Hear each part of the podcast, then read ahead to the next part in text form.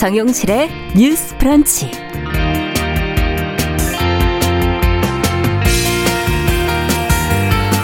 안녕하십니까 정용실입니다. 최근 한 초등학교 교장이 여교사 화장실에 불법 촬영 카메라를 설치해 구속이 되는 충격적인 사건이 일어났습니다. 아, 교사들은 교육청이 그동안 불법 촬영 카메라 점검 일정을 미리 공유를 했기 때문에 이 점검의 효과가 낮았다 이렇게 지적을 하고 있는데요. 자, 이번 사건이 발생한 직후에도 이 관할 교육청 교육 지원청이 학교들의 불법 촬영 카메라 설치 단속에 나서겠다 이렇게 밝히면서 그 일정을 또 공개해 비판이 일고 있습니다. 자, 점검 방식의 문제점, 개선 방안 같이 한번 생각해 보겠습니다.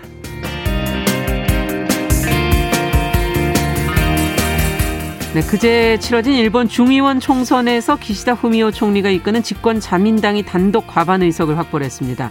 기시다 총리가 취임 후에 첫 시험대를 통과하면서 앞으로의 한일 관계에 어떤 영향을 미치게 될지 관심이 쏠리고 있는데요. 내년 참의원 선거를 앞두고 있어서 또 기존의 강경 기조에 큰 변화는 없을 것이다 하는 전망도 나오고 있습니다. 관련된 외신 보도 오늘 좀 자세히 들여다보겠습니다. 11월 2일 화요일 정용실의 뉴스 브런치 문을 엽니다.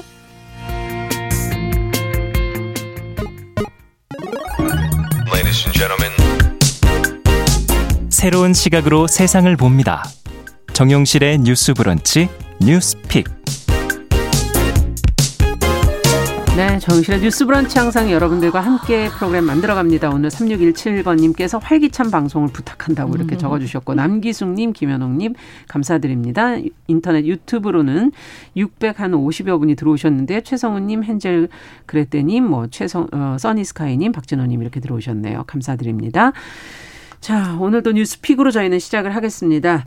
화요일, 목요일 이 두 분이 함께 해주고 계시죠? 신보라 국민의힘 전 의원 안녕하십니까? 네, 안녕하세요. 정은혜 더불어민주당 전 의원 안녕하십니까? 안녕하세요.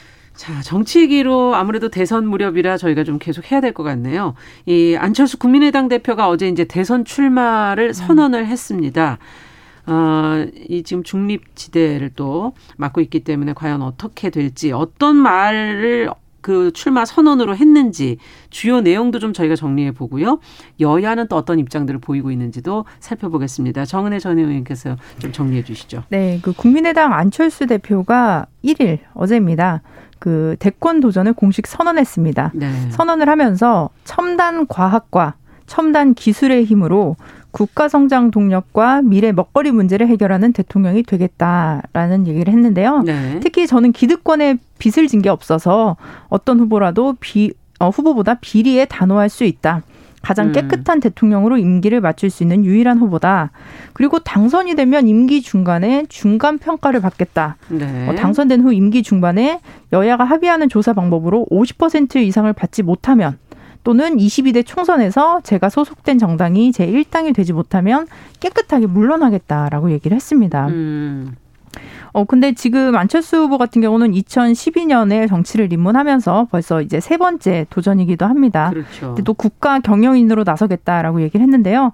국민의힘은 그 안철수 대표의 대권 도전에 대해 경계와 견제의 시선을 보내면서도 음. 정권 교체를 위해 함께 갈 수밖에 없다는 이른바 반문 연대론을 펼치기도 했습니다.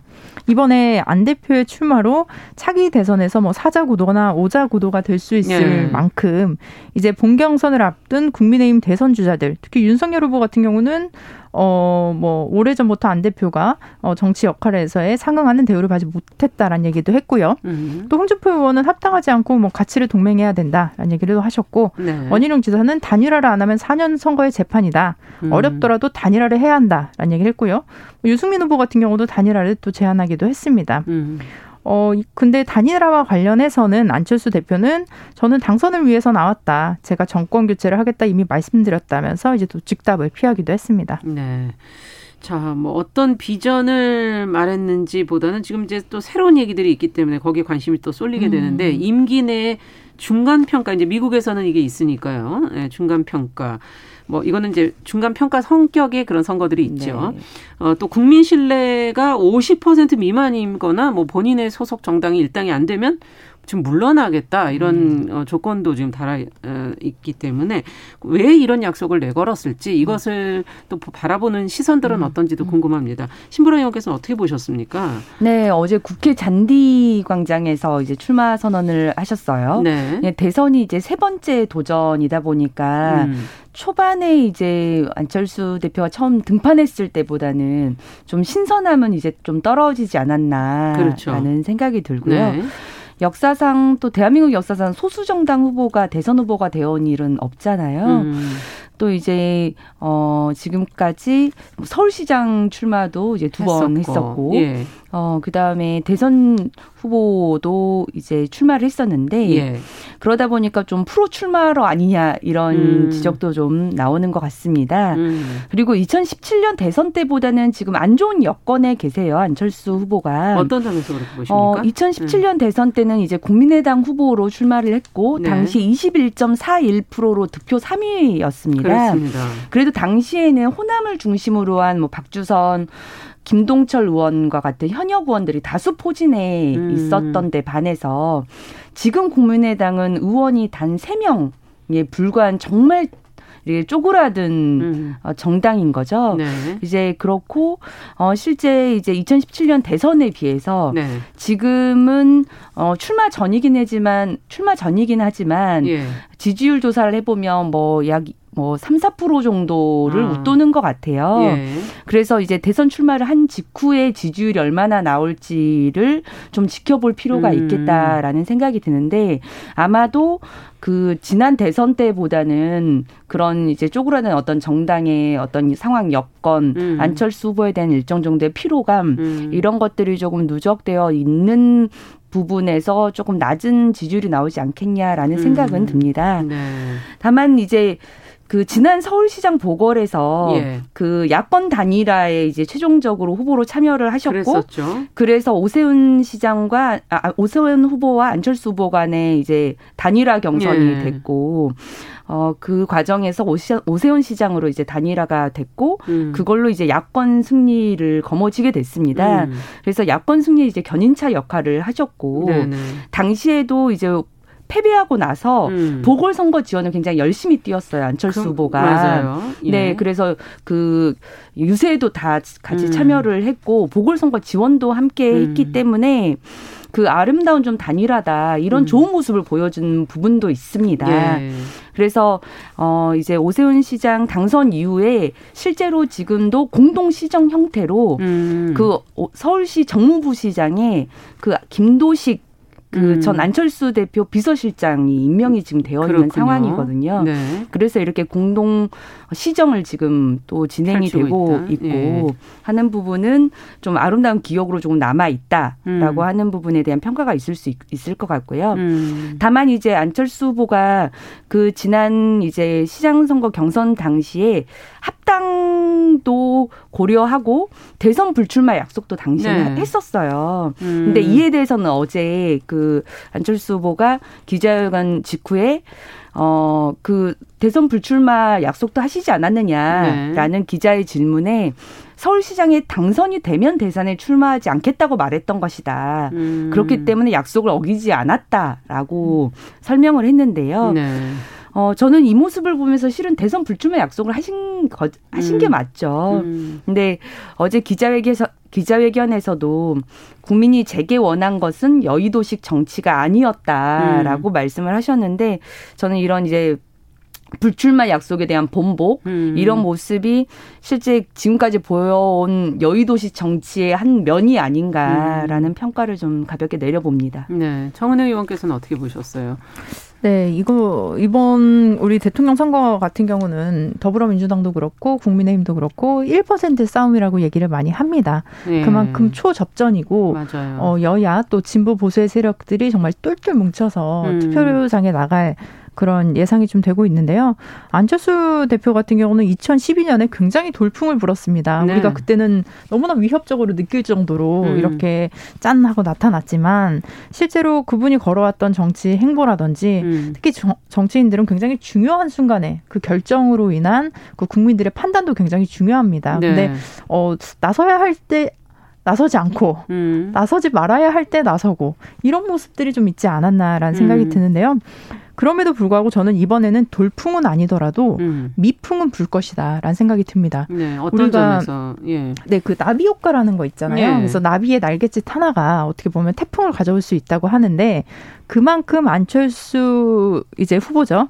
후보의 지지율. 음. 저는 한 5에서 10% 정도로 예상하고 있는데 만약에 5%만 나온다고 해도 이번에 또 김동연 경제부총리가 새로운 물결이라는 당을 창당해서 또 예. 나오지 않습니까? 네. 그렇다면 사자구도 오자구도가 될 텐데 통합을 하지 않는다면 합당을 하지 않는다면 사실은 표가 굉장히 많이 분산이 될 것이고요. 음. 그렇다면 지금 더불어민주당과 국민의힘에 있는 후보들이 사실 좀 굉장히 불확실한 측면이 더 많아질 걸로 예상이 됩니다. 네, 예. 그렇기 때문에 어, 좀 캐스팅 보트가 될 수도 있겠다라는 생각이 듭니다. 그래서 음. 어, 물론 저는 안철수 그 후보의 뭐 정책이라든지 이런 정치 방식을 동의하지는 않습니다. 하지만 어, 이분이 가지고 있는 그 역할이라든지 음. 그리고 안철수 후보가 사실 5%라도 지지율이 나오는 이유가 바로 음. 저는 기성 정치인들 정권을 잡았던 두 당에 대한 불만 그리고 음. 기존의 정치인들을 신뢰하지 못하는 국민들의 국민들의 어떤 간절한 소망과 제3지대에 대한 기대가 음. 투영이 된 것이 아닌가라고 싶습니다. 네. 안철수라는 인물보다 음. 뭔가 더 새롭고 정말 청렴하고 깨끗하고 음. 발전적이고 미래적인 모습을 보고 싶다라고 하는데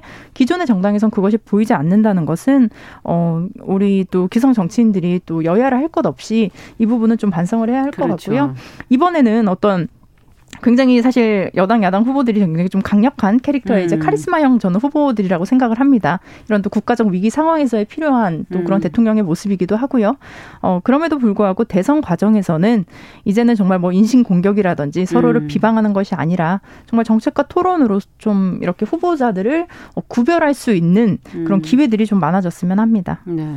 지금 앞서서 이제 반문연대라는 어, 어, 입장을 국민의힘 입장에서는 갈 수밖에 없지 않겠는가라는 네. 얘기를 해주셨었는데 어떻게 보십니까? 그러면 중도 보수표가 지금 갈라질 수 있으니 합쳐야 된다는 건지 이거에 대해서는 또 두 분의 생각은 어떤지 궁금하네요. 네, 어, 이번 선거도 음. 결국 1, 2%의 싸움이 될 수 있다는 전망을 많이 내놓습니다. 네. 실제 이제 2018대 18대 대선 때 이제 예. 박근혜 전 대통령과 문재인 후보 간 대결 때도 51.6%대 48.02%였거든요. 예. 그리고 19대 대선 때는 이제 문재인 대통령이 당선됐지만 음. 그때 당시 문재인 대통령이 41% 어, 였고 네. 그다음에 홍준표 대표가 24%, 음. 안철수 후보가 21%, 음. 유승민 후보가 6.8% 네. 정도였으니까 음. 범야권을 합쳐서 보면 굉장히 이제 그러네요. 높은 득표율이었던 음. 거죠. 이제 이런 측면에서 보았을 때 음. 이번 대선에서도 다자 구도로 치러지게 되면 음. 어 이제 야권의 입장에서는 정권 교체가 가장 가장 중요한 어 이제 어 과제가 될 과제이기 텐데요. 때문에 예. 저는 단일화는 꼭 필요할 수밖에 없을 아. 것 같고요. 그런 부분에서 안철수 후보가 어, 가지는 어, 지금 이 도전에 이점이 있지 않을까라는 예. 생각은 하고 있고요. 마, 마, 임기 중간 평가 관련해서는 음. 신선한 발표이긴 했지만 저는 실천력을 담보하는 문제에 대해서는 조금 물음표예요. 음. 왜냐하면 임기 중반이 사실상 총선 시기하고 겹치고요. 그렇죠. 근데 이제 그 여론조사도 하려면 그 시기를 언제로 할 거냐, 혹은 예. 어떤 문항을 물을 거냐 이게 여야 합의로 하신다고 했잖아요. 네. 여야 합의 사실상 불가능합니다. 음. 그래서 그렇다면 결국 이제 총선이 사실 총선 평가를 예, 예. 받을 수 있을 텐데 음. 어, 이 부분과 관련해서 저는 그래서 합당 포석을 염두에 둔 발언이 아니겠느냐라고 음. 보는 거죠. 네, 네, 그렇군요. 어떻게 보십니까, 정은혜 의원은? 네, 그 우리나라가 이제 5년 단임제 국가이기 때문에 예. 좀 아쉬운 부분은 이제 임기 말에 레임덕이 거의 많이 오는 경우들이 있고요. 예. 어, 현재 대통령과 또 미래의 세력들이 이렇게 반 세력이 될수 있는 음. 가능성이 좀 많습니다. 그래서 좀 갈등의 요소도 좀 다분하다고 보는데 어 일단은 저는 국민의힘 측에서는 단일 화 정상화가 되지 않는다면 좀 어려울 수도 있겠다라는 생각이 듭니다. 음. 그래서 홍준표 의원 같은 경우는 뭐 합당은 하지 않, 지만뭐 중도적 가치를 상징하는 안철수 후보와 연합 뭐 네, 네 그런 뭐 DJP 연대처럼요. 네. 네 그런 연대를 해야 한다라는 입장을 밝히기도 했는데요. 어, 만약에 지금의 문재인 대통령이 정말 잘 못하고 있다라고 생각하시는 분들은 그렇게 연대를 하실 수도 저는 있다고 봅니다. 하지만 지금 문재인 대통령이 잘하는 것도 있고 또 잘 못한 것도 있겠죠. 하지만 어, 지금의 레임덕이라는 것이 뭐 지지율이 거의 40% 이상이 나오고 있습니다. 근데 임기 말에 대통령이 이 정도의 지지율을 얻었던 대통령은 전직 대통령 누구도 없습니다. 우리나라는 과거의 대통령들이 이렇게 뭐 감옥에 가거나 이렇게 음. 좀 처벌을 받는 일들이 많았는데 정말 불행한 대통령이 나오지 않으려면 앞으로 대한민국에서 정말 존경받는 대통령 이런 모습을 우리가 좀 그려보고 싶을 텐데요. 어, 저는 안철수 후보 같은 경우는 이번엔 좀 완주를 하는 게 맞지 않을까. 분명히 과거에 많은 실패와 실수들이 있었지만 그래도 한 번쯤은 국민들에게 또 자신을 지지해줬던 자기에게 표를 줬던 분들에게 어, 그 기대를 좀 채워줘야 하는 것이 아닌가라는 생각이 음. 듭니다. 네. 자, 앞으로 또 어떻게 될지 대선 관련 뉴스도 저희가 계속 좀 지켜보면서 네. 두분 말씀 좀 들어보도록 하죠. 자, 다음 뉴스로 가보겠습니다. 최근에 한 초등학교 교장이 여교사 화장실에 불법 촬영 카메라를 설치해 구속이 됐는데 지금 관할 교육지원청이 이 사건을 계기로 관내의 모든 학교에 지금 불법 촬영 카메라 설치 단속을 한다면서 이 점검 일정을 공개를 해서 또 비판이 지금 일고 있는데 이 내용은 논란이 되는 부분, 어, 놀라운 부분들이 좀 있어서 저희가 보도 내용을 좀 자세히 들여다보도록 하죠. 신보라 의원께서 좀 정리해 주시죠. 네, 지난 29일이죠. 경기도 한 초등학교 교장이 여성 교사 화장실에 불법 촬영 카메라를 설치한 혐의로 구속이 됐습니다. 네. 화장실을 이용하려던 교직원이 변기 주변에 놓여 있는 휴지 상자 속에서 카메라가 설치돼 있는 것을 확인을 하고 학교 측에 알리면서 경찰에 신고가 접수가 됐는데요. 아. 경찰은 이 조사 과정에서 이 교장이 학교장임에도 불구하고 신고가 너무 소극적이었던 어떤 이 태도를 수상히 여겨서 아. 면담을 하던 중에 그의 범행을 확인을 하게 됐습니다. 그렇군요. 예, 문제는 관할 교육지원청이 이와 관련한 대응을 하는 과정에서 또 일어나게 됐는데요. 네. 안양 과천 교육지원청 관계자가 한 방송 인터뷰에서 이 사안의 심각성을 고려해서 음. 관내 모든 학교에 불법 촬영 카메라 설치 단속을 시행하겠다 네. 밝혔고 음. 이 과정에서 점검 일정까지 또 여과 없이 공개를 한 겁니다. 아. 며칠에 97개 초등학교 교 초등 네. 고, 초중 고교에 모두 나가서 점검을 실시한다 이렇게 아. 인터뷰를 한 거죠. 이 발언이 그대로 또 전파를 타고 방송이 됐습니다. 네. 해당 발언을 담은 방송 기사에는 무슨 단속을 광고하듯 하냐. 그렇죠. 전형적인 보여주기식 단속이다라는 네. 댓글이 달리기도 했습니다. 실제 이 몰래카메라가 적발이 된 학교에서도 날짜를 미리 정한 뒤 교장이 주도하는 이 어, 불법 촬영 카메라 점검 절차에 대해서 교사들의 문제 제기가 지속적으로 있어 왔지만 음. 받아들여지지 않았다고 합니다. 그렇군요. 이미 좀 문제 제기들이 있었던 예. 그런 경우군요. 자, 지금 뭐 말을 들어보니 보여주기식 단속, 뭐 말뿐인 불시 점검, 뭐 이런 표현들이 지금 나오고 있는데 네. 이번만이 아니라 지금까지 그렇게 계속 해왔고 그러기 때문에 실효성이 이제 떨어진다 이런 지적들이 나오고 있는 건데 음, 실제로 이 전국 교육청별 점검을 통해서 적발된 불법 촬영 카메라 설치 건수는 단 한 건도 단한 네, 건도 나오지 않았다. 이건 믿어지지가 않는 네, 얘기잖아요. 네, 예. 이럴 수가 과연 있는 건지 개선책이 좀 필요하지 않겠습니까? 어떻게 보십니까? 네, 그 말씀하신 대로 이게 되게 아이러니한 게요. 전국의 교육청별 음. 네, 적발된 불법 촬영 카메라 설치 건수는 한 건도 없고요. 하지만 전국의 학교에서 발생한 불법 촬영 범죄 건수는 네. 2016년에 86건, 17년에 115건, 이제 18년에 173건, 19년에 175건으로 계속 늘어나나요? 증가하고 있고요. 예. 그리고 2020년에는 이제 또 비대면 수업이 많았기 때문에 그렇겠지만 그래도 110건이라고 합니다.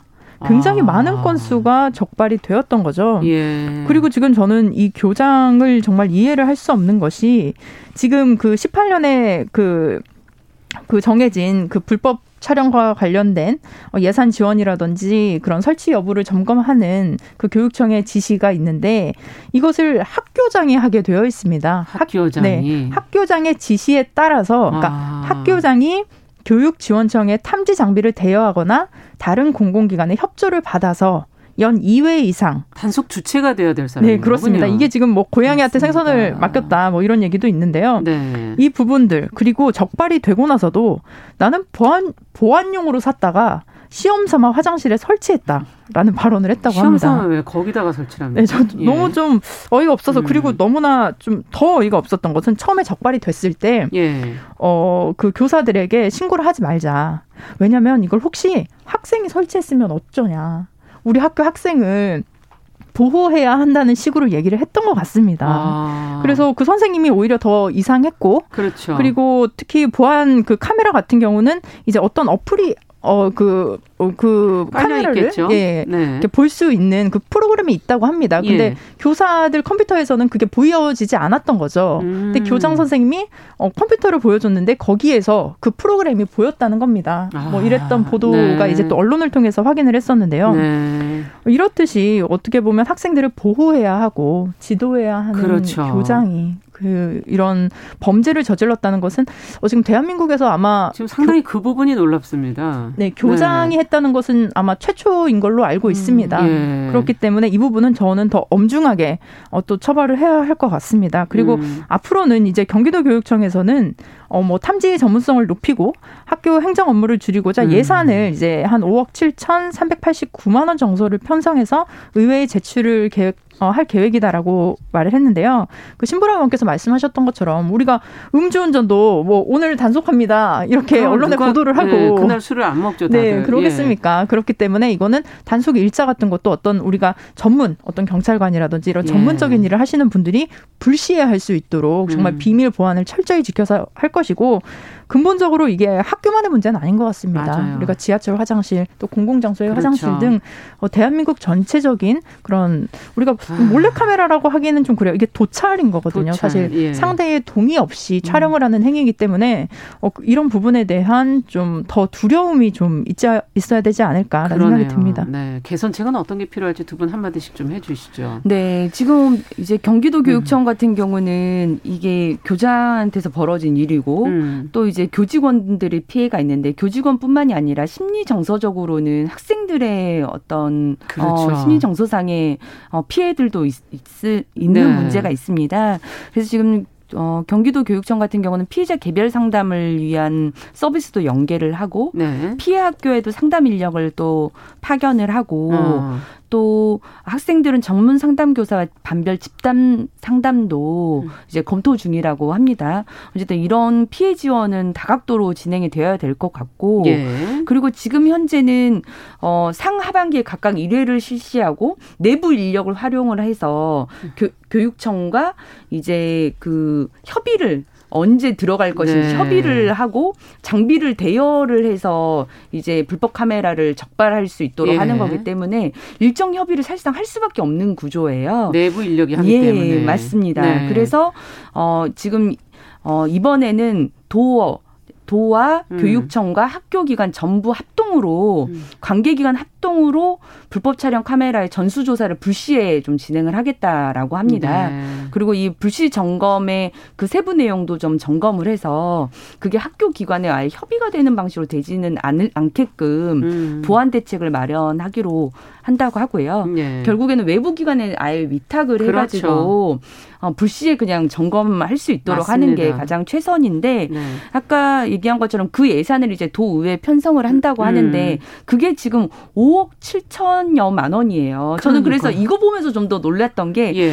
정도의 예산이면 이미 외부 위탁이 가능한 구조였다면 맞아요. 예. 이걸 어떻게 이 실은 이제 이 불법 촬영 카메라 범죄들이 그렇게 늘어나고 있을 때 음. 그런 대안을 만들면서 이런 방안을 외부 위탁 방안을 생각하지 않았을까? 그렇죠. 그게 더 좀 의아해지더라고요. 이게 아. 결국 그 전시행정의 예. 예. 어떤 부산물이 아닌가라는 음. 생각이 들고 늘 사후약 방문으로 음. 이런 문제들을 처리한다는 게 정말 안타까운 생각이 듭니다. 네. 자, 오늘 뉴스픽 여기까지 두 분과 함께 이야기 나눠봤습니다. 정은혜 신보라 전 의원과 함께 이야기 나눠봤습니다. 감사합니다. 네, 감사합니다. 감사합니다. 네, 정은실의 뉴스 브런치 1부를 마치고 잠시 후 돌아오겠습니다. 11시 30분부터 일부 지역국에서는 해당 지역 방송 보내드립니다.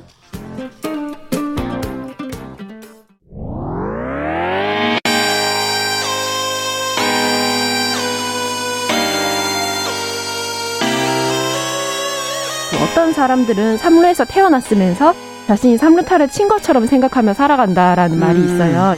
3분 즉석카레 만들듯이 법안을 뚝딱뚝딱 잘 만들어내시는 분들이 왜 여기에 대해서는 음. 이렇게 직무유기를 하고 있을까 그런 문제가 들고 따끔하게 이 예. 여성 팬티에 달려있는 정체불명, 의미불명의 리본에 대해서 생각을 하게 됩니다. 도대체 이 아이는 왜 있는가?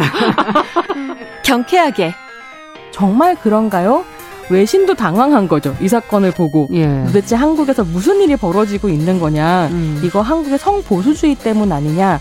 할 말은 하면서 같이 고민해보면 고민해보겠습니다. 세상을 보는 따뜻한 시선. 정용실의 뉴스 브런치. 네, 정용실의 뉴스 브런치 듣고 계신 지금 시각 11시 31분입니다. 시인의 눈으로 뉴스와 세상을 보는 그런 시간이죠. 시시한가. 오늘도 방수진 시인 자리해 주셨습니다. 어서 오십시오. 네, 방수진입니다. 안녕하세요. 오늘은 어떤 뉴스를 갖고 오셨나요? 네, 어제부터 단계적 일상 회복 시작되지 않았습니까? 네, 그렇죠. 네, 코로나 19가 유행하는 와중에 사회생활을 시작한 이제 직장인 초년생 그리고 대학생들을 중심으로 이 일상 회복에 대한 기대감과 함께 불안감이 감지되고 있다는 소식입니다. 기대감과 함께 불안감이? 네, 마냥 좋지만은 않다는 거죠. 오. 국민일보 보도에 따르면 대학가에서 그동안 침체되어 있던 이제 동아리 활동 그렇죠. 같은 것들이 슬슬 회복하려는 준비를 음. 하고 있고요. 11월 둘째 주를 목표로 뭐 탁구, 테니스, 농구 이런 등의 실외 음. 스포츠, 대항전 같은 것들라든지 아니면 밴드 동아리 경연 대회 같은 것들을 준비하고 있다고 합니다. 아. 하지만 이런 걸 준비하면 굉장히 기뻐야 하는데 그 분위기와는 다르게 비대면으로 입학하고 이 강의를 들어왔었던 아, 새내기들은 네. 사실 이런 경험이 거의 없기 때문에 사실 새내기 때 해야 되는데 새내기 때 해야 되는 걸 skip하고 넘어가다 어, 그쵸, 보니 그쵸. 이제는 어 이게 좀 부담스럽다. 부담스럽다. 다수와 단체로 만난 경험이 없다. 아. 친구들끼리 모임 예행 연습이라도 좀 해야 되는 거 아닐까? 아, 이런 얘기를 예행 연습을 해요. 왜냐하면 이제 부담스럽고 너무 낯설어서, 너무 낯설어서 음. 참 기대 반 낯선 마음에 걱정까지 있는 것이죠. 아. 근데 또 반대로 직장인들은 걱정이 조금 더 많습니다. 음. 출장과 대면 회의를 재개하는 등 이제 사내 방역 기준이 조금씩 완화되면서 그야말로 저녁이 없는 삶으로 또 돌아가는 것이 아니냐 이런 네. 달갑지 않은 목소리가 나오고 있는 건데요. 예. 외국어 공부나 운동 같은 것들을 이 코로나19 이후로 시작했던 직장인들이 많았던 그렇겠죠. 거죠. 일정을 짜놨겠죠. 이미 빼곡한 예. 일장을 이제 회식 때문에 빼야 되는 건지 아. 니면 회식을 안 가야 되는 것인지 그리고 재택근무로 인해서 좀 편하게 입었었던 옷차림을 다시 또 신경을 써야 하는 것인지 아. 회식 때 노래방을 가게 되면 또 어떤 노래를 불러야 하는 것인지 회식이 또 시작이 되니까 이제 네. 이런 돌고 도는 고민들이 이제 시작된 아. 건데 아. 네. 뭐 밥총무라고 해서 이제 어린 갓 입사한 친구들에게 조금 이제 밥 메뉴나 이런 것들을 결정하게 하는 그런 역할들이 있는데 밥총무라는 게 있어요. 그 밥총무 하는 인원들은 또 아, 이제 이 일을 내가 다시 해야 되는 아, 거냐. 아, 점심 이제 인원이 풀리니까. 네. 다시 이제 또 이런 싫은 일을 해야 되는 거냐 하는 반응이 같이 있다고 합니다. 네. 그래서 마냥 기쁘지만은 않은 것 같아요. 음. 아, 진짜 회식도 안 했지. 비대면으로 뭐 웬만한 건 또 처리를 했고 상대적으로 어떻게 보면 그러니까 개인 시간이 좀 많았던 거예요. 그럼요. 예. 근데 다시 이제 대면 일상으로 돌아가게 되면 그것이 좀 힘들다 이런 지금 어, 또 불안한 또 어, 불편하다 이런 얘기를 지금 하시는 건데 어떠세요? 이게 세대 위주의 이야기인 것처럼 지금 어, 기사는 돼 있지만 모두가 정말 다 그럴까요? 나이와 또 상관없이 이런 생각 하시는 분들도 있을 것 같고 어떻게 보세요? 저는 이런 뉴스가 반갑기도 하면서도 사실 음. 벌써 이런 생각을 좀 지울 수가 없었는데요. 음. 저 같은 경우는 이제 코로나를 완전히 맞설 치료제 개발이 아직 나오지 않은 데에서 아. 이제 확실한 면역이 사실 마스크 착용밖에 없는데 그렇죠, 그렇죠. 이런 대면 생활로의 복귀가 첫 번째 아. 백신 접종이랑 방역으로 가까스로 잡아넣었던 우리의 심리적인 이런 어떤 안정선을 예. 또 흐트러트리는 결과를 낳지 않을까 좀 아, 걱정이 되고요. 겁나시는군요. 일단 둘째는 또 뾰족한 묘수가 없는 상황에서 대면으로 돌아갔을 때 우리 마음이 예전만큼 마냥 즐겁기만 할 것인가 아. 이게 약간 찝 찝찝한 부분이 아, 있지 그런 않을까. 부분이 있죠. 네. 예. 어. 그리고 세 번째는 말씀 주셨던 것처럼 비대면의 삶이 비록 좀 적막함과 외로움은 가져왔을지라도 예. 우리에게 불필요한 회식 문화라든지 불필요한 감염의 위험 아. 혹은 자유 시간의 확보 이런 것들이 될 수 있어서 정말 좋은 측면이 있었는데 아. 이걸 다시 포기하고 예전으로 돌아가는 것 아, 이게 마냥 즐겁기만 할까? 저도 좀 걱정 반, 어, 좀 기대 반 뭐 이런 마음이 들더라고요. 일단 병으로 인한 완전한 안전성이 확보되지 않는다는 부분에서의 불안함도 있고 네. 그것과 더불어 어, 긍정적인 면이 있었다. 네. 비대면 상황이 지금 그런 얘기신 것 같은데요. 예. 아, 그래요. 코로나19 길어지면서 어, 개, 개인에게 좀 집중을 하다 보면 내향적인 분들은 특히 괜찮은 일상이다 이렇게 얘기하시는 분들도 주변에 있었던 것 같고 외향적인 분들도 일의 능률이 오르는 면은 분명히 있다. 그리고 또 시간을 아낄 수 있다. 뭐 이런 장점들을 얘기해 주시는데 그럼 한번 비대면 일상을 한번 되짚어 보죠. 어떤 점이 좋았던 겁니까? 저는 뭐 외향적이라기도 좀 애매하고 음. 내향적이라기도 좀, 좀 양면을 다 가지고 있는 사람이라고 생각을 하는데요. 네. 사람들과 함께 모여 있으면서도 가끔씩은 굉장히 혼자 있고 싶어요. 그래요, 맞아요. 네, 모두가 음. 좀 그런 면이 없잖아 있죠. 있겠지만, 예.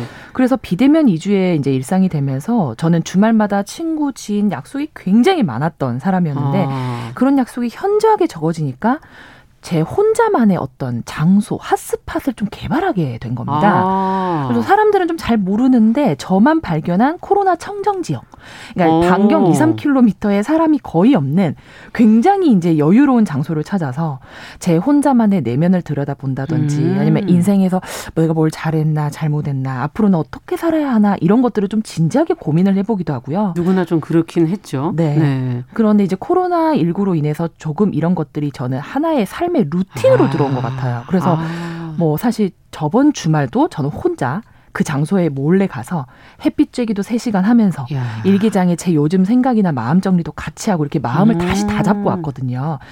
좀 이게 처음에는 그 모임이 싹 사라진 자리가 굉장히 공허하게 느껴졌습니다. 맞아요. 어, 이걸 어떻게 시간을 이제 보내지 되나? 때워야 하나 음. 이런 음. 생각이었는데 지금은 제가 그 혼자만의 시간을 가지는 hot place 거기가 음. 제 삶의 낙이자 굉장히 소중한 시간이 됐어요. 집으로 돌아오는 길에 그런 생각이 들더라고요. 비대면으로 너와는 멀었을 멀어졌을지라도 나와는 더욱 가까워졌구나 아, 이런 생각이 너하고는 멀어졌을지 몰라도 나하고는 가까워졌구나. 네, 그런 생각이 들었습니다. 아, 이 핫스팟이 도대체 어딘가 끝나고 여쭤봐야지. 근데 어쨌든 비대면의 장점이 분명히 있다는 걸 지금 짚어주신 거고 또 장점과 단점을 이제 제대로 알게 된 만큼 어 어떤 거는 여기서 계속 유지되고 어떤 거는 또 변화될지 뭐 어떻게 보세요? 어떤 예상을 하세요? 네, 그런 예상을 하기 위해서는 무엇보다 코로나 19로 인해서 우리가 깨달은 바가 뭔지를 좀 그렇죠. 짚어봐야 될 것 같아요. 첫 번째, 제가 한 몇 가지를 준비해봤습니다. 음. 많은 분들을 좀 만나고 시끌벅적 모임을 가지고 있던 이전의 그런 삶이 음. 이 코로나 19로 인해서 착 줄어들면서 처음엔 당황스러웠을지라도 음. 점점 깨닫게 된 것 같아요. 아, 이게 반드시 꼭 필요한 건 아니었구나. 아. 어쨌든 이게 아니어도 일상은 돌아가더라 하는 것을 아. 깨달았다고 저는 생각합니다. 네. 둘째는 더 나아가서 음. 그러한 대면 활동이 사실상은 조금 소비적인 측면이 없지 않아 있었다. 소비적이다. 네. 우리가 한국 사람들이 제일 많이 말하는 네. 게, 야, 반갑다. 언제 한번 밥 먹자. 우리 술 마시면서 좀 아. 진지한 얘기 좀 해야지. 언제부턴가 반드시 식사를 하거나 술자리를 가져야만 그, 그 사람과 친해지고 뭔가 진지한 아. 얘기를 할 수 있다고 생각했는데 아니다. 그걸 목적으로 가지고 있다면 우리가 뭐 온라인으로도 물론 할수 그렇죠. 있고 전화로도 할 수 있고 사실 그런 행위가 조금 소비적이었구나 이런 생각을 아, 했었던 것 같아요. 그러네요. 듣고 보니까 밥자리 음. 술자리가 굉장히 즐겁고 순간적인 음. 그런 감정을 느낄 수 있지만 아나운서님도 그런 생각 안 음. 해보셨는지 모르겠어요. 돌아오는 길이 더욱 쓸쓸해요. 아. 많은 분들과 함께 막 웃다가 집에 혼자 이렇게 있으면 와 이게 더 그렇죠. 공허하구나 이런 생각을 많이 했거든요. 음. 셋째로 음. 그렇다면 저희가 이제 반성해 보는 거죠. 우리가 앞으로 지향해야 될 관계 맺기는 그러면 어떤 식이 되어야 될까? 그렇죠. 내가 그리고 원하는 관계 맺기는 어떤 방식이 맞아요. 되어야 될까? 아, 이 고민은 진짜 맞아요. 굉장히 건설적 질문이 하게 된다고 저는 보거든요. 예. 그래서 지금 당장은 이렇게 풀어졌으니까 단계적 일상 회복으로 사람들이 오프라인 만남을 굉장히 시도할 것 음. 같아요. 음. 하지만 이런 깨달음 때문에 이전과 같이 횟수가 굉장히 잦은 모임이라든지 당연시되었던 뭐 왁자지껄한 회식 문화 음. 이런 것들은 서서히 지향하는 사회적 분위기가 만들어질 거라고 생각하고 네. 처음엔 좀 낯설어졌 없다고 생각했던 온라인 미팅, 온라인 회의, 심지어 온라인 뭐 술자리까지도 맞아요. 있으니까요. 이런 것들은 단점보다 좀 장점을 발견하기에 음. 우리에게 좀 충분한 시간이었다고 봅니다. 음. 그래서 이전에 코로나 이전의 시대가 좀 굉장히 강력하고 진득한 연결이었다면 음. 지금은 좀 약하고 느슨해진 연대 혹은 동행의 개념으로. 그렇죠. 대신에 더 넓어졌죠. 그럼요. 네.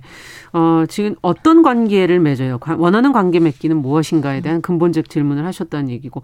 그렇다면 지금 아까 직장인들 고민하고 이제 학생들 고민 얘기를 했는데 직장인들의 그 회식 문화도 좀 바뀌어야 될 것 같네요. 그러면. 맞습니다. 어, 술 한잔 하면서 우리 업무의 피로를 풀자. 뭐 음. 뭐 업무 더 깊은 얘기를 해보자. 이런 말은 사실 이제 옛말이 돼야 될 것 같고요. 옛말이.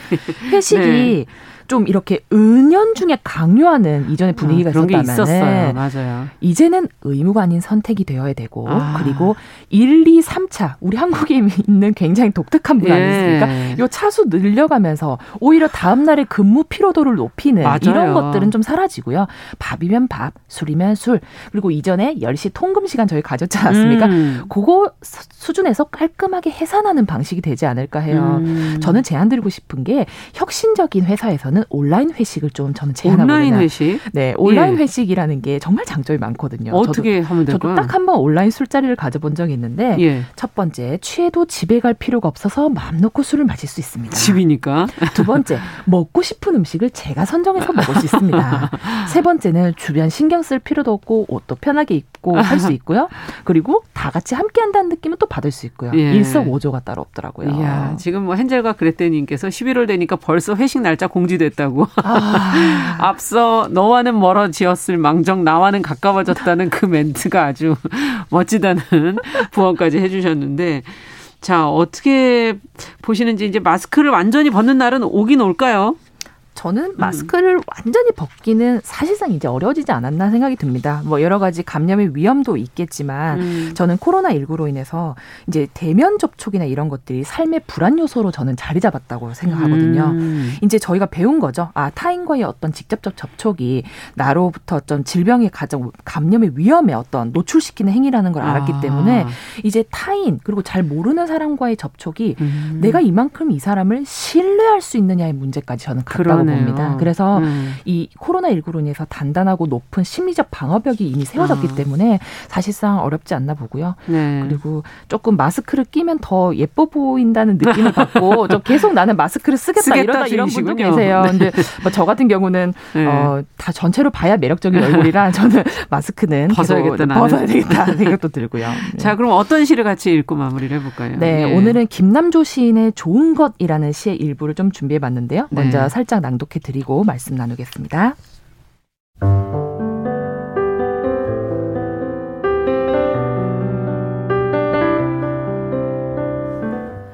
김남조 좋은 것 좋은 건 사라지지 않는다.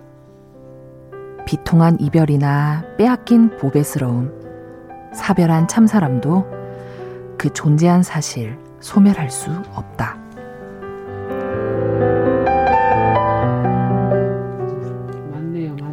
네. 사라지지 않죠. 좋은 거는. 네. 네. 저희가 많은 변화를 겪으면서 예. 많은 분들이 이런 불안이 좀 많으실 것 같아요.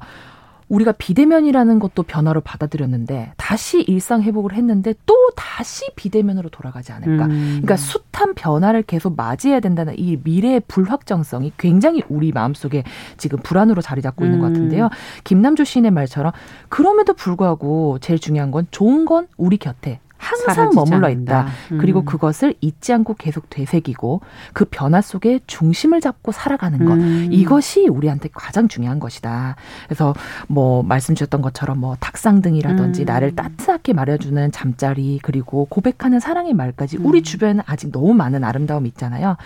불확실한 미래와 불안으로 힘들어하는 우리에게 사실 가장 필요한 위로는 음. 이런 우리 곁에 아직 존재하는 아름다운 좋은 것들을 발견하는 힘이 아닐까 싶습니다. 네. 오늘 단계적 일상 회복과 더불어서 저희가 함께 다가올 변화에 대해서 시시한가에서 이야기 나눠봤습니다. 방수진 시인과 함께 했습니다. 감사합니다. 네, 감사합니다.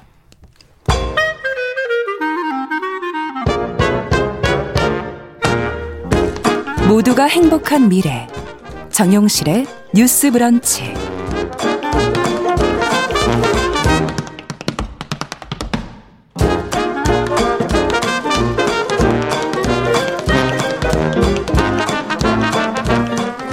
네, 정신의 뉴스 브런치 듣고 계신 지금 시각 11시 45분입니다.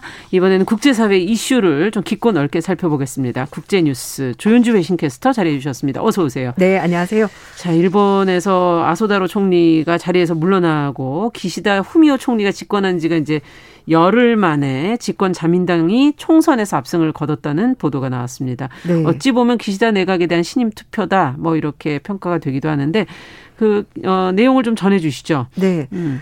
어, 기시다 후미오 일본 총리가 이끄는 자민당이 지난달 31일 치러진 중의원 선거, 그러니까 하원에 해당하는 건데요. 네. 어, 단독 과반은 물론이고 절대 안정 다수 의석을 확보하는 사실상 음, 대승을 거뒀습니다. 네. 네. 어, 자민당이 단독으로 전체 중의원 465 가운데 과반을 훨씬 뛰어넘어서 261석을 음. 차지했는데요.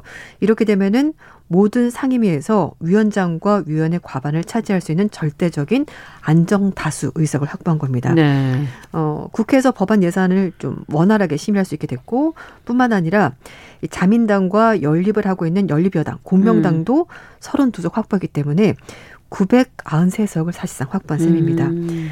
아, 기시다 후미오 총리는 선거 결과에 대해서 정권 선택 선거였고 그리고 신임을 받게 돼서 매우 기쁘다라고 말하면서 국민들로부터 인정을 받은 정부다 이렇게 네. 설명했습니다. 제1야당인 입헌민주당이 95석, 국민민주당이 11석, 그리고 일본 공산당이 10석. 이제 이렇게 여타 아, 이제 작은 당들이 네, 있는 거군요. 이렇게 가져갔습니다. 네. 사실은 코로나19 대응이 별로 어, 부실 대응이었기 네. 때문에 자민당에 대한 여론이 안 좋아서 지금 선거를 어, 총리가 자리에서 물러나고 네네네. 네, 치른 네. 선거기 때문에 결과는 이렇게 나왔다는 건 너무 예상밖에 아닌가 하는 생각이 들거든요. 네, 그래서 사실은 이번 선거가 좀 어려울 거다, 의석수를 많이 잃을 거다 이렇게 얘기를 했었는데요.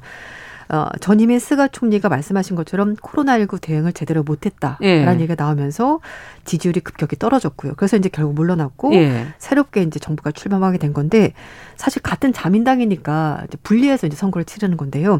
그래서 역시 내각 지지율을 끌어올리기가 쉽지 않을 거다라는 음. 것이 여론에 많았어요. 게다가 기시다 총리가 집권한 지 열흘 만에 아, 지난달에 의회를 해산하고 총선을 좀 앞당겨서 치르겠다라고 네. 말했기 때문에 뭔가 좀 여론몰을 할 기회도 없었거든요. 음. 그래서 좀 힘들겠다는 시각이 많았는데 하지만 뭐 아베 신조 그리고 이제 스가 총리 이렇게 해서 어 지난 9년 동안 자민당이 일강 정치 체제를 그대로 유지를 했었고요. 어, 선거할 때마다 사실 과반 의석을 계속 확보를 했었다고 합니다. 물론 의석의 차이가 있긴 합니다만. 어, 그런데 이번에는,요, 제1야당인 입헌 민주당 비롯해서 야당들이 꼭 정권을 바꿔봐야겠다. 그렇겠죠. 정권 교체하겠다면서 예. 전국에 있는 287개 지역구 가운데 217곳에서 후보 단일화 성사시켜서 어. 선거를 치렀는데도 결국은 졌습니다. 어. 어. 그리고 이제 공명당과 함께 원래는 그 이제 자민당에서 과반 의석만 확보하더라도 좋겠다라고 얘기를 했는데 막상 뚜껑을 열었더니 훨씬 더 많은 의석을 차지하면서 결국은 예. 자민당이 승리했다라고 평가가 나오는데요. 전문가들 얘기는 아, 자민당 말고 대안이 별로 없었다. 없다. 예, 네, 아. 뭐 싫긴 싫은데 뭐 딱히 더 잘한 네. 정당이 없었다는 얘기 나오고 있고 또 하나는 보수 성향이 점점 강해지는 그런 여론이기 분위기가. 때문에 그게 네. 반영이 됐다는 얘기 있고요. 또 하나는 코로나19 때문에 결국은 이제 음. 음. 정권이 바뀐 건데 이제 네. 총리가 물러나게 된 건데 또 아이러니하게도 시간이 지나면서 접종률이 올라갔고요. 음. 그리고 코로나 확진자 수가 하루에 2만 5천 명까지 나오다가 최근엔 300명까지 뚝 떨어졌다고 합니다. 그렇군요. 네, 그런 것들도 반영이 되면서 시간이 지나니까 좀 괜찮네. 괜찮았네. 네. 예. 그냥 뭐 구간이 명간이네. 음. 약간 이 정도 그렇게 되면서 결국은 어, 변화보다는 기존의 정당을 다시 한 번 더 찍어준 그렇군요. 네. 근데 이게 정말 일본은 보수 성향이 강하긴 맞아요. 강한 곳인 것 같아요. 네네. 지금 어, 유신회 의석수도 많이 늘었다고. 네, 그렇습니다. 네. 어, 지난 선거에서 11석 가지고 있었는데요. 41석으로 크게 늘었습니다. 네. 그러니까 연립여당인 공명당을 제치고 제3당으로 부상을 하게 된 건데요. 음. 유신회는 자민당보다 조금 더 보수적인 성향을 가지고 있는 정당이고 어, 개헌 등 현안에 대해서는 자민당과 그래서 보조를 마칠 가능성도 또 있다라는 얘기가 나오고 있습니다. 어, 이제 결국 이번 선거에 승리한 사람은 승리한 정당은 유신회다 이렇게까지 얘기가 나오고 있는데 어. 어 제3당으로 도약한 것 그리고 단독으로 법안을 발의할 수 있는 21석을 훌쩍 넘어섰기 때문에 예. 개헌 논의할 때도 캐스팅 보트를 쥐고 있는 역할을 하게 될 음. 거다라고 얘기를 하고 있습니다. 어, 일본 유신회는 자민당과 같이 개헌 찬성파이긴 한데요. 네. 기시다 총리가 지금 내걸고 있는 분배 중심의 새로운 자본주의 이걸 얘기하는데 여기에 대해서는 좀 비판적인 시각도 있습니다. 아. 그러니까 말씀인 건좀 더 보수 성향이 강하다 말씀드렸잖아요. 음. 그래서 무조건 나눠주기보다는 일단 좀 개혁을 먼저 하고 그 다음에 음. 분배를 하자 이렇게 얘기를 하고 있습니다. 어, 그리고 자유주의 성향이 강한 기억 정당인 레이와 센센 구미가 기존 한석에서 어, 세석을 확보한 것도 좀 음, 변하다. 그러니까 그렇군요. 아예 보수적으로 가거나 아니면 조금 더 개혁적인 성향 정당 양쪽으로 갈린다 네네, 이렇게 맞습니다. 볼 수도 있겠군요. 어쨌든 기시다 내각은 국정을 안정적으로 이끌어 나갈 토대를 마련한 것 네네, 같네요. 맞습니다. 네. 어, 사실 그 지난 선거 때는 200 76석, 이번 261석에서 조금 줄어들긴 했습니다만 어쨌든 어 뭐 훨씬 과반이 넘는 네. 어 의석을 확보하면서 좋은 성적을 받은 것이 사실입니다. 음. 그리고 어 일본의 니케 신문에서는 젊은 층의 지지를 얻은 것 같다라고 말을 하면서 기시다 총리 정권 기반이 좀 더 공고해진 것 같다라고 음. 평가를 하고 있습니다. 어, 정권 기반을 구축한 기시다 총리가 선거 공약을 내세웠던 것이 이제 말씀드린 새로운 자본주의 이거라고 하는데요. 네. 11월 달에 국무에서 결정을 해서 이제 뭐 추가 경정 예산에 해서 이제 이거를 좀 추진하겠다라고 입장을 밝히고 음. 있습니다. 얼마 전에 NHK 방송에 직접 출연해서 선거 결과 수용하겠다. 이었으니까 당연히 음, 그렇죠. 경제 대책을 조속히 마련하겠다. 그리고 어 선거 기간 중에 들었던 여러 가지 내용들을 잘 반영을 해서 대책에 확실히 담을 수 있도록 노력하겠다라고 음. 말하면서 일단 어 수십 조엔 규모의 경제 대책을 우선적으로 실시하겠다고 밝혔는데요. 코로나19 때문에 일본도 마찬가지입니다. 봉쇄조치 음. 취했기 때문에 자영업자들, 사업하시는 분들 많이 타격 입었거든요. 그런 분들 그리고 가게에 대해서도 자금 지원을 하겠다라고 밝혔습니다. 음. 일단 뭐 지역이나 업종을 한정하지 않고 사업 규모에 따라서 집세도 지원해주고 그리고 어좀 계속 장사를 할 수 있도록 자금도 지원하겠다고 밝혔고요. 네. 개인에 대해서는 비정규 근로자 그리고 이제 자녀가 있는 가구에 대해서 신속하게 급부금, 그러니까 음. 어, 신속 지원금을 지급하겠다라고 밝혔습니다.